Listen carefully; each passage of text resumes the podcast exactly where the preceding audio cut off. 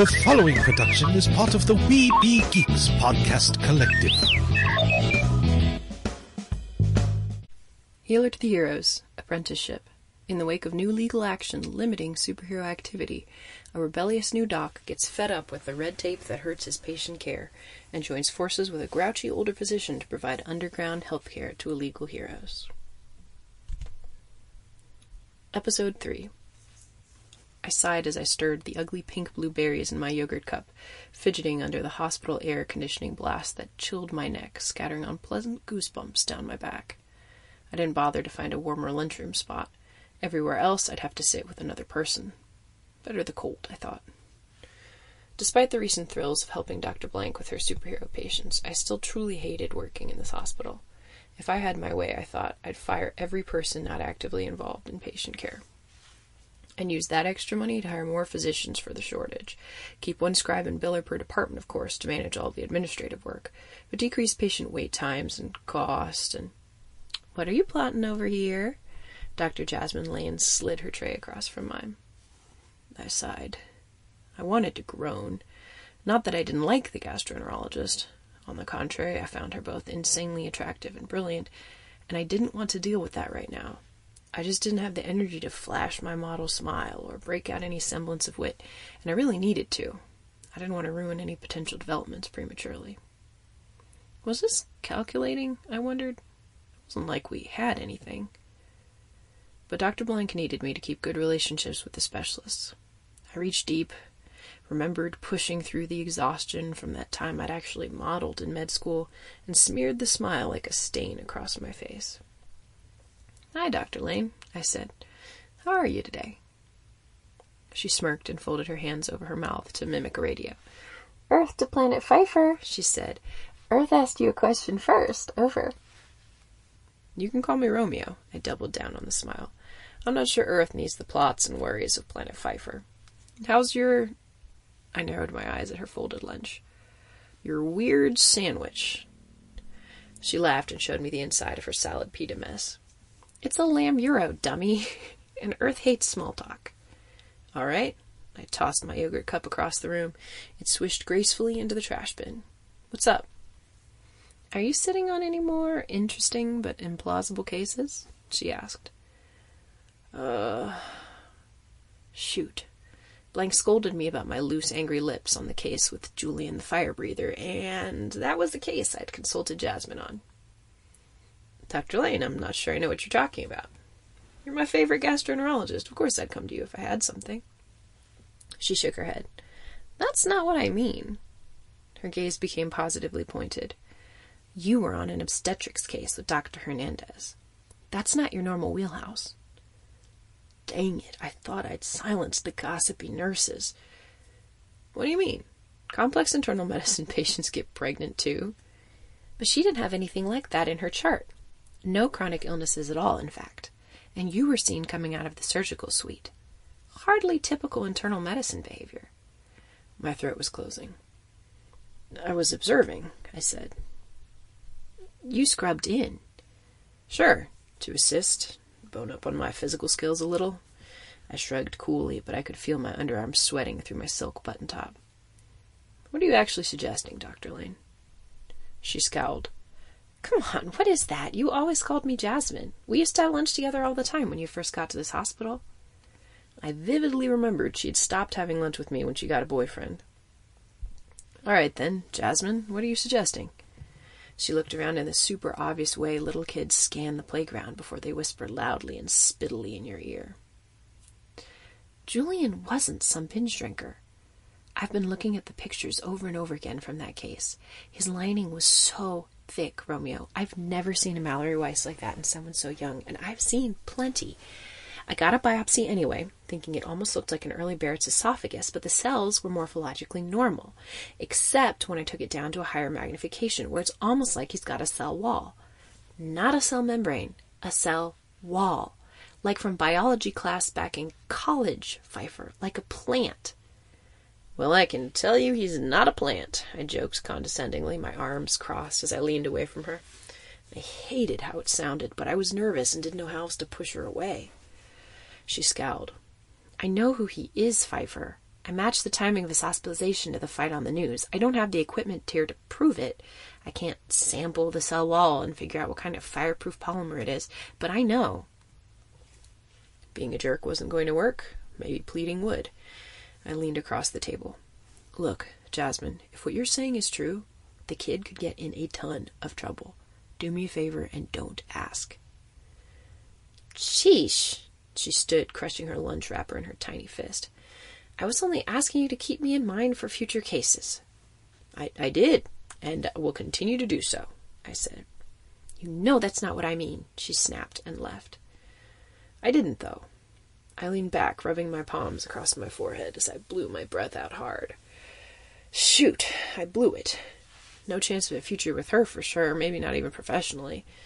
It sounded like she wanted a level of trust that wasn't mine to give. The scary thing was that she wasn't the first specialist to approach me this week. That's not how it works. Generalists like internal medicine, pediatrics, family medicine, we go looking for specialists, not the other way around. But both the other OBs I'd considered for the invisible birth had approached me, each on their own, to make cryptic remarks about Dr. Hernandez. My gut twisted and I felt yogurt squirming up into the back of my throat. In normal situations, you only worry about a patient's information leaking outside of the medical field.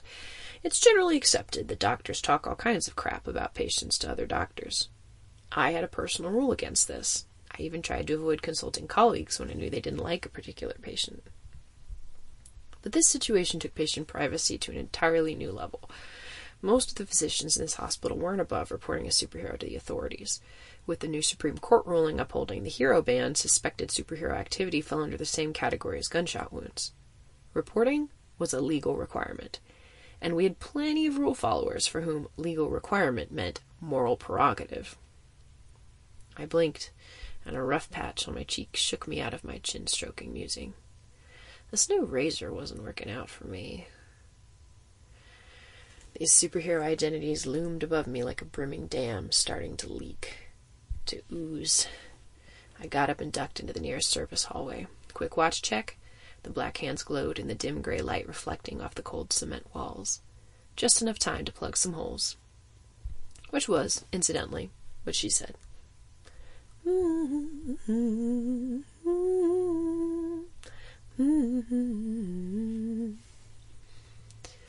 This wasn't what I wanted to be doing with my life. I'd finally made it out of the hospital for a break. The wind on the parking garage rooftop carried my cigarette smoke behind me with my self loathing. My cheeks hurt from all the smiling. I hated politics, but I was rather good at them with women when I tried.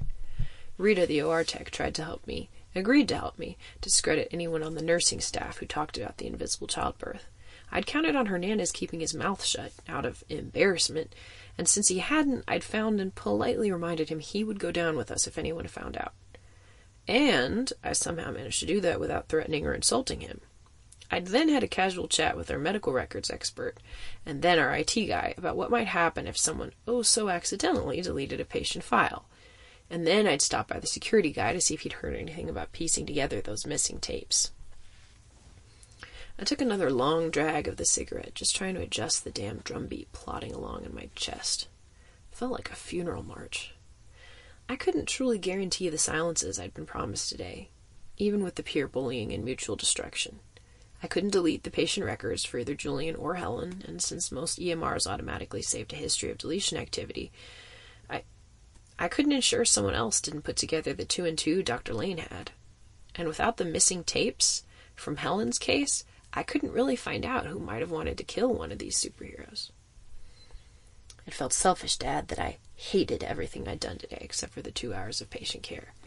I wanted to listen to people's hearts and bellies, fix them, and then go home and finish playing a link between worlds. That's all.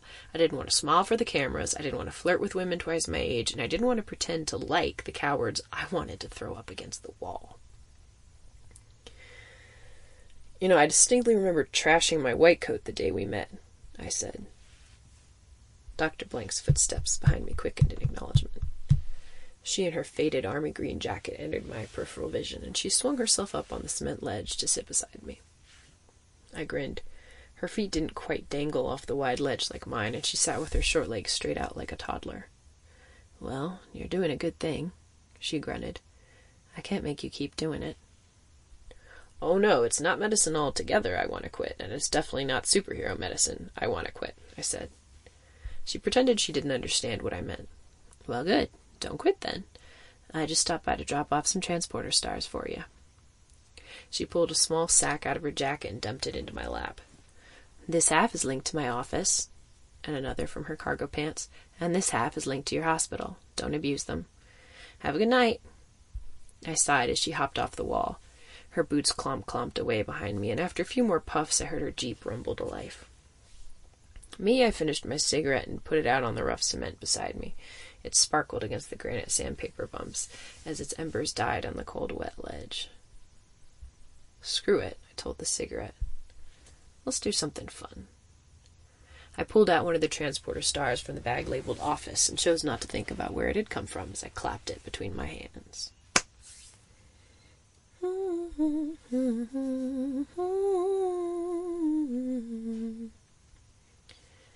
I found myself alone in the dark and instantly regretted my choice. Shoot. I knew I didn't really know how to use this thing. It looked easy enough, the way she clapped and disappeared. Shoot. My fingers fumbled in the air around me. A sharp thwack stung the back of my flailing hand. Ow! A hiss escaped my teeth. I reached out slowly to find whatever I'd hit. A corner, the smooth edge of a metal table, probably. I laid both palms on it and slowly followed the surface, shuffling like an old man until I came to another corner. I kept one hand on the table and reached out the other to look for. My heart skipped a panic beat at the touch on my palm. Sheesh, calm down. Cold and smooth, with a slightly painted texture, it was the wall I was looking for. I followed it to the right, now searching for a switch. My hand found something hot, hairy, and moist. I jerked back. Something skittered away from me in the dark. Or maybe scampered. Whatever it was, some unsettling, rushing pitter patter occurred which scared me because the shape I thought I'd touched didn't skitter or scamper.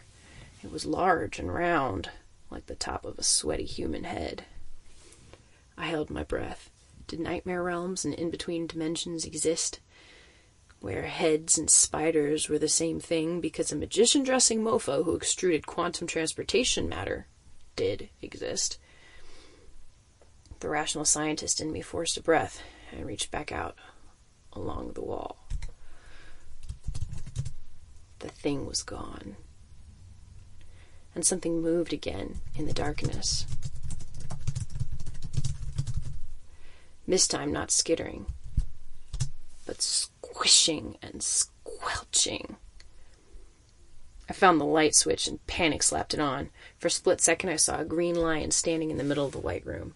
I blinked in the furious bright light, choking on terrified breath. Oh, no, there was no lion. A green boy about Julian's age stood staring at me, his head tilted slightly to the side, his leg muscles tensed to pounce. Sup, dude? He sniffled in a thick, hoarse voice. What you doing in Dr. Blank's office? I could ask you the same question, I said, looking around to confirm that yes, we were in the huge, spaceship looking white clean room between her library and her fireproof containment bunker. Thank goodness. No nightmare dimension after all. Just crazy reality. I'm looking for the doctor, he said. I can't wait until morning. I like can't breathe, man. Brah, if you've done anything to her, I'll. A violent coughing fit interrupted him. It was a wet cough. My trained ear traced its heavy roar from deep in his chest. Ow! He held up a finger, like asking me to wait as the cough continued. Totally kick your butt, man. He heaved, both hands on his knees. Oh boy. Well, before you kick my butt, let's get you hooked up to a pulse ox and listen to your lungs. I said, You're sweating like a pig. You know, pigs don't actually sweat, man, he said, looking at me with the tilted corner of his eye like he knew something I didn't. But by now I recognized the emerald beast, the teenager who could morph into any animal at will. Good for pigs, I guess, I said, digging into the table drawer for a stethoscope, a pulse ox, and, well, there was no nasal cannula. There was hand sanitizer on the wall, which I immediately pumped. Did you tell Dr. Blank you'd be here? I asked as I lathered my hands with the foam. He shook his head, wheezing, and as he opened his mouth to answer another hacking cough fit took over.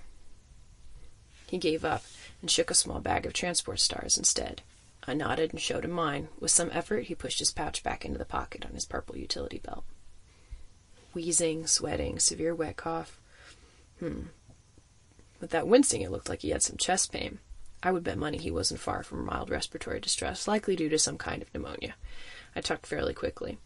I'm Romeo Pfeiffer. I'm a doctor who works with Blank. I'll be texting her immediately as soon as we've got some oxygen on you. Is it okay if I help you? He nodded. He didn't have much choice. He punched a panel in the wall, and with a loud clatter, a beautiful exam table folded out beside him. He climbed up on it and collapsed on his back. How long have you had this cough? I asked, slipping the pulse ox onto his finger. It read 87%. Shoot, that was bad. Where do you keep the oxygen tanks? I texted Blank. You've got a teenager with probable pneumonia, O2 SAT 87. About a week, he said. Mind opening your suit here? Need to listen to your chest, I said, helping him unzip. What happened a week ago? I don't know. Normal stuff, he said. What's normal for you? I asked. He shrugged. You're what we call a very poor historian, I said, glancing at my phone while I listened with my stethoscope. Blank didn't answer. My eyes returned to the rise and fall of the beast's chest. It was even on both sides. That was a good sign. I didn't expect something like pneumothorax or a bleeding or punctured lung anyway, but still I always watched for signs. The spaces between his ribs and under his collarbone didn't suck into divots when he breathed. Also good. No sign there of severe respiratory distress. But good gosh, did he have full lungs? I'd him sit up to hear better. Yeah, whistling sibilants up top with thick, gross, rough snore gurgling in the lower lobes. O2 sat at 85%. Yeah, no. Hey, do you know where she keeps the oxygen? I asked. He nodded and twisted to reach the other panel to the right of his head. The effort threw him into another coughing fit. I punched it. Nothing happened. Uh, it's the little things that make you look bad in front of your patients. Or, equally bad, that make you panic. But Beast motioned through his cough, and I pushed on the top right corner of the panel instead. It clattered open to reveal a small closet with tank and tubing. I slipped the nasal cannula over his face, eyeing the top of the oxygen tank. Four directions. Usually nurses did this part for me. Most physicians didn't get much hands on training in medical schools anymore. Shoot. I didn't know if I. Ah, it wasn't that hard. I connected the tubing, opened the valve, and set him to six liters per minute. Shoot, wait. I remember the nasal cannula could only do about two. Dumb mistake. I needed a mask. I wanted albuterol, too, to open his airways as much as possible despite the gunk. The closet had a non rebreather mask. I'm going to switch this out. You need more oxygen than the nose tube can provide, I explained as I did so. He nodded in response. I watched the O2 sat for a moment, my fingers on his wrist tracking his pulse. It was strong, as a teenage boy's should be, but a bit fast, and that, like any serious infection, warranted a quick sepsis rule out. In my hospital, I'd want a CBC from his blood to look at his white blood cells, a prolactin to confirm likely pneumonia, a CMP to see his kidney function for a CURB 65 score, and a lactate just for good measure to study organ dysfunction. Do you know if she has the capability for blood draws here? I asked. Yeah, she's done that before, he practically whispered. But only for, like, simple emergency stuff, she says. She says she's got to run 'em herself. Ah, I said. That was something I definitely didn't know how to do. In the hospital, you sent that down to the lab. Do you know where she keeps medications? Like breathing medications specifically? He nodded. That big table thing. Then, with a half cocked smile, Do you actually ever work here, dude, or are you killing me? I look like a bumbling idiot, don't I? I smiled back, blasting him with confident honesty to keep him calm. I work up at the hospital to help her get specialist consults. Huh? I'm kind of like a glorified superhero doctor matchmaker. I'm the backup. My fingers fluttered over a blood pressure cuff as I watched the rise and fall of his chest. Now that he'd hit 90%, improving, and we'd managed the most urgent problem, I wanted to calculate a quick SOFA score to check the chances that the thing in his lungs has escaped into his blood. Still needed to watch that O2 saturation. Blood pressure 120 over 80. You're like a textbook there, man, I said. Respiratory rate is 23. Not cool. That's high, but that only gives you a SOFA score of 1. It takes a score of two and above to really say you might have bacteria in your blood. But you're a shapeshifter, so I paused. Do your lungs maintain their form if you morph into something like a fish? Wouldn't the act of morphing lungs into gills spill the gunk in your lungs to other parts of your body? I haven't been a fish in months, dude, he said. I'm only a fish for emergencies. I don't know if you've ever been a fish, he chuckled. But any new water makes you feel really sick, so like if I dive into a pool and try to be a fish, I'll get dizzy and slow and nauseous and it sucks.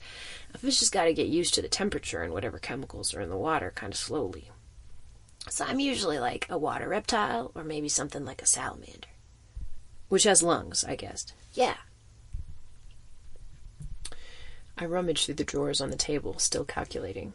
By the Q-SOFA criteria, sepsis was unlikely, but even without a white blood cell count or a temperature, by SIRS criteria, with both the heart rate over 90 and the respiratory rate of 23, he did qualify for suspected sepsis. I tended to use clinical judgment between the SIRS and the SOFA. Several studies had shown that the SOFA was more accurate and the SIRS tended to overdiagnose, but on the other hand, the SIRS was more sensitive, which meant it was more likely to pick up early organ dysfunction. Either way, I knew I wanted antibiotics on board as soon as possible especially in someone whose bodily cavities maybe didn't always maintain their boundaries. But for the more immediate airway emergency, I found a small albuterol inhaler.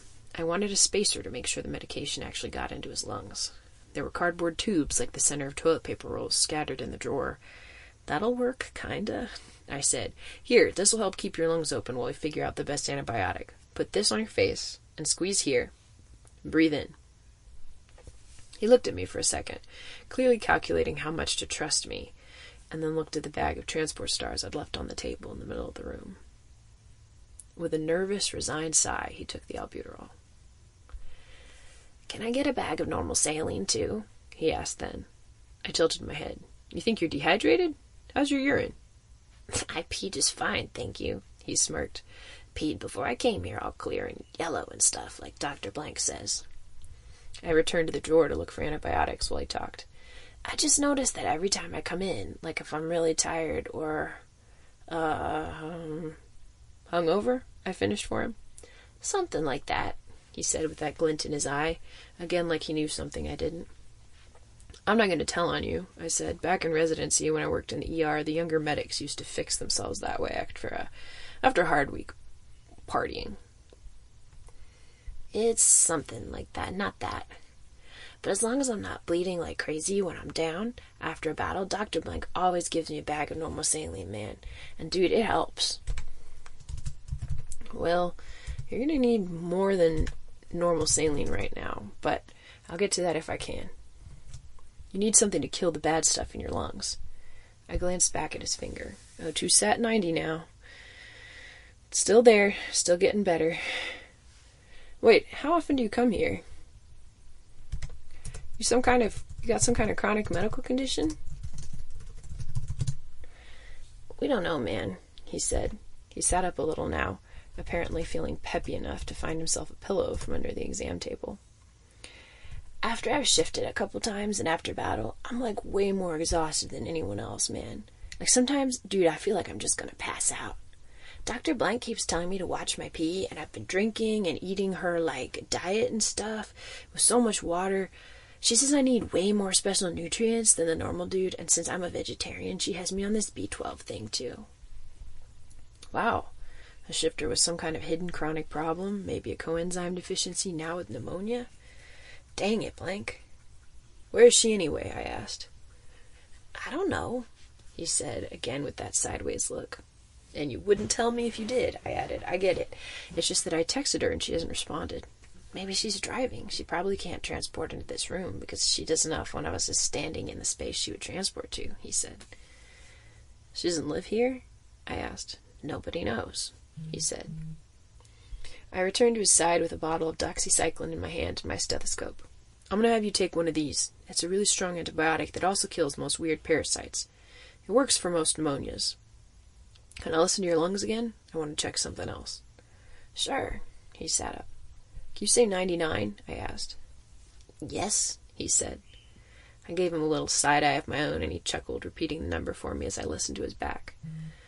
I just want to check a couple spots for increased bronchophony, I murmured. Yep, in the middle lung field on the right, that 99 sounded louder, almost reverberating. I had him repeat with the E sound, but found no change to A. I think you have a consolidation here. I tapped his back. That's like a bigger gathering of gunk, basically. I sat beside him on the bed and nudged him to take another hit of the albuterol, then a doxy. O2 sat 93. Good, time to dig a little. Beast.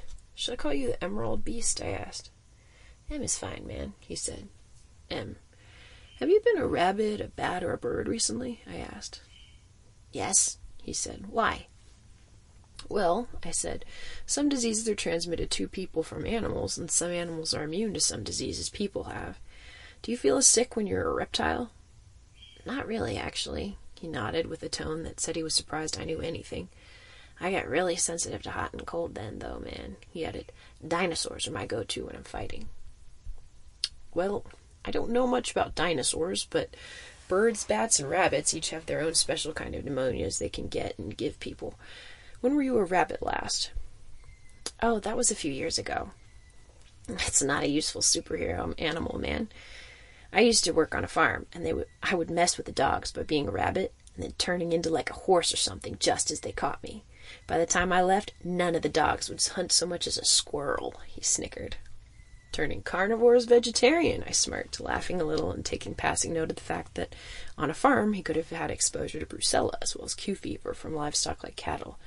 But this disease was more recent. Any travel? I. He spoke carefully.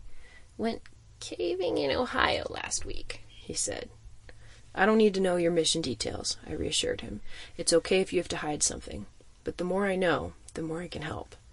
I got up and hunted in the pocket of my white coat for my antibiotics book, flipping through to the section of antifungals. And you know what? I think you just gave me the jackpot. He fidgeted and seemed nervous again. I did? Well, there's a disease called histoplasmosis, a fungus that you can get in caves from bat droppings. I was a bird, not a bat, he said. In a cave? In the dark? I wondered. When you can turn into animals, you can tell me which ones to pick. He shot back with a smile. I didn't mind his suspicion. It seemed almost jovial. I was dealing with pirates. I blinked, trying to see how that explained anything, and then let it go. Okay, then. A bird, I said. What kind of bird? Hahn macaw. Okay, give me a second. I pulled up my phone. I knew all birds and bats could carry histoplasmosis, but I didn't know if they actually got sick from it themselves, and that mattered. Do you feel sick when you're a bird? I asked. Awful, like I'm gonna die, man. How about as a bat? I asked. Dunno, bro. He tilted his head. Let me see. And right there in front of me, suddenly, the green boy began to melt, and then, as if an enormous foot suddenly stomped on him, he flattened, and bam! A bat fluttered around the table and shot around the room. I ducked instinctively. Its erratic movement was. Uh, I knew in my brain I shouldn't fear it, but dang it, I just. Okay, that's that's enough of that, please, I yelled. He missed the table as he landed and fell on the floor a human. Oops, he laughed sheepishly, breathing hard again. He put the O2 sat back on his finger. 88, I noted, and put the mask back on. Nah, I feel pretty good as a bat, but I can't stay a bat forever. I can't stay anything forever. I get too tired. He heaved and lay flat on his back again. You really can't handle exertion right now, I said. Dude, it's been a couple years where I get really tired for no reason, but that's not like this breathing thing, dude. He started coughing again. It's so much worse. Any other symptoms? I asked. Cough and blood? No, but man, I got a pounding headache, he said. Hmm, I thought that could mean visual symptoms too. Is that why you're sitting in the dark? I asked. Yeah, how'd you know? It's called photophobia. It's a feature of certain headaches when you can't handle light. I scrolled through some random pet web page about Hahn's macaws. You know, I thought aloud, histoplasmosis doesn't make birds feel sick. Just people. Dude, I can't even be a bird right now. My feathers are all falling out and I can't breathe at all and I'm gonna die. I almost couldn't turn back into a person last time I tried. If I am a bird, I will die, he said. Noted, I said. His lung findings, too.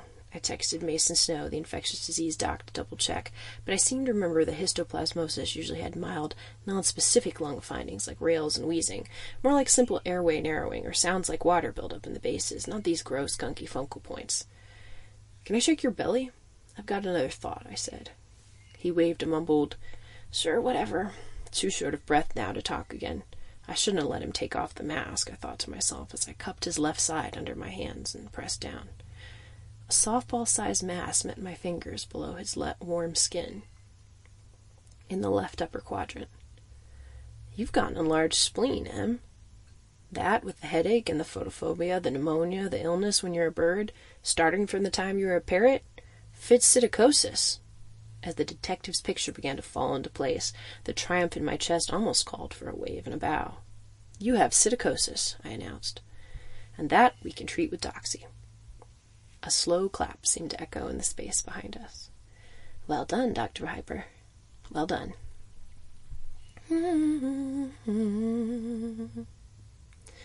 Dr. Blank showed up late to the medical party, but she did indeed show up in the end.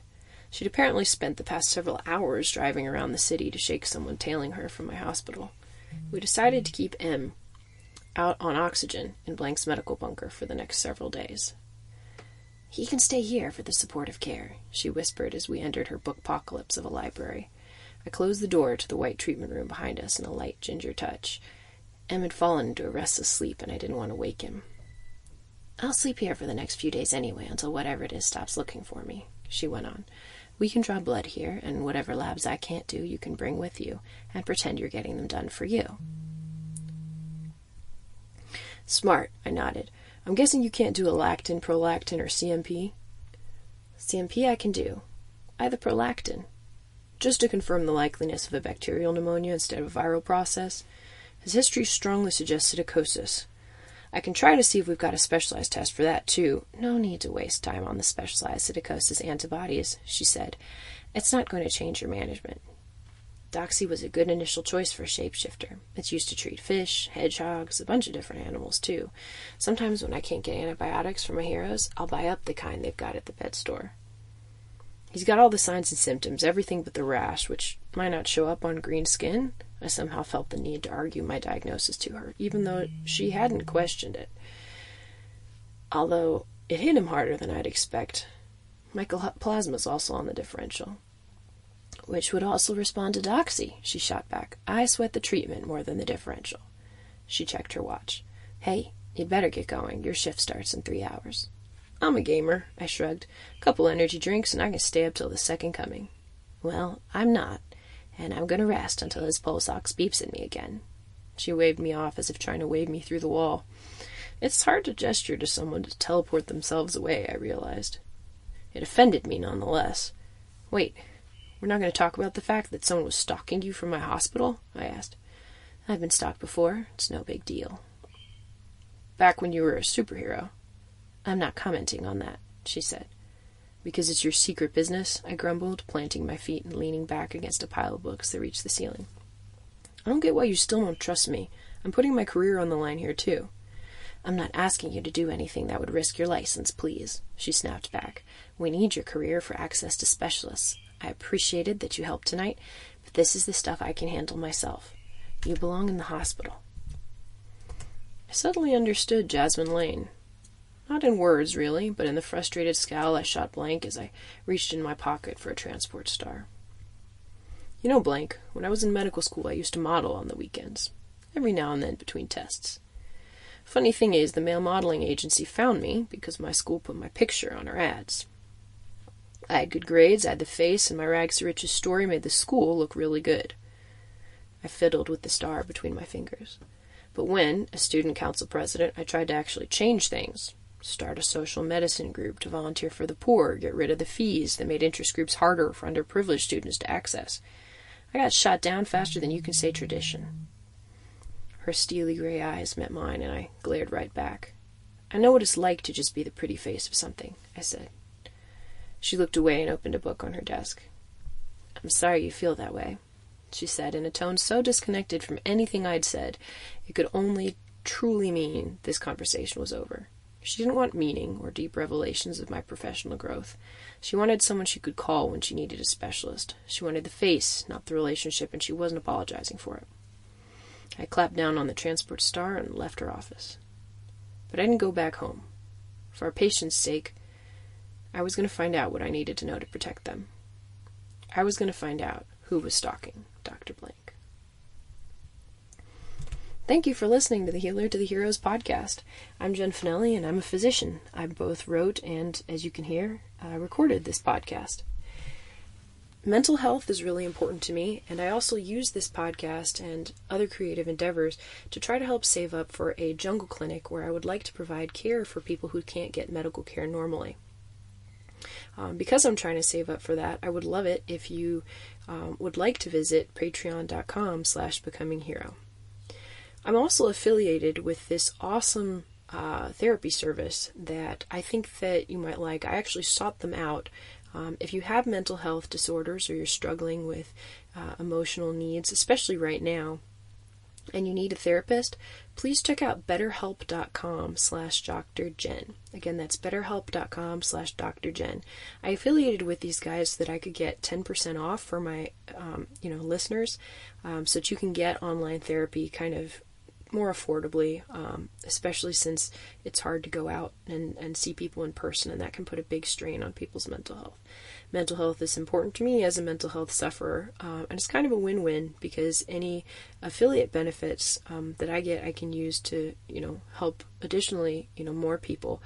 Um, if you'd like to see some of the charities that I support monthly, again go to patreon.com slash becoming hero um, where i talk more about that and there's a link actually to all the different um, human rights organizations and so forth that i support. Um, and then of course more information about the clinic that i'm trying to uh, hopefully hopefully we'll be able to get it set up in 2023 that's the goal. So thank you again for listening and i hope that you have a lovely day. Remember to be a hero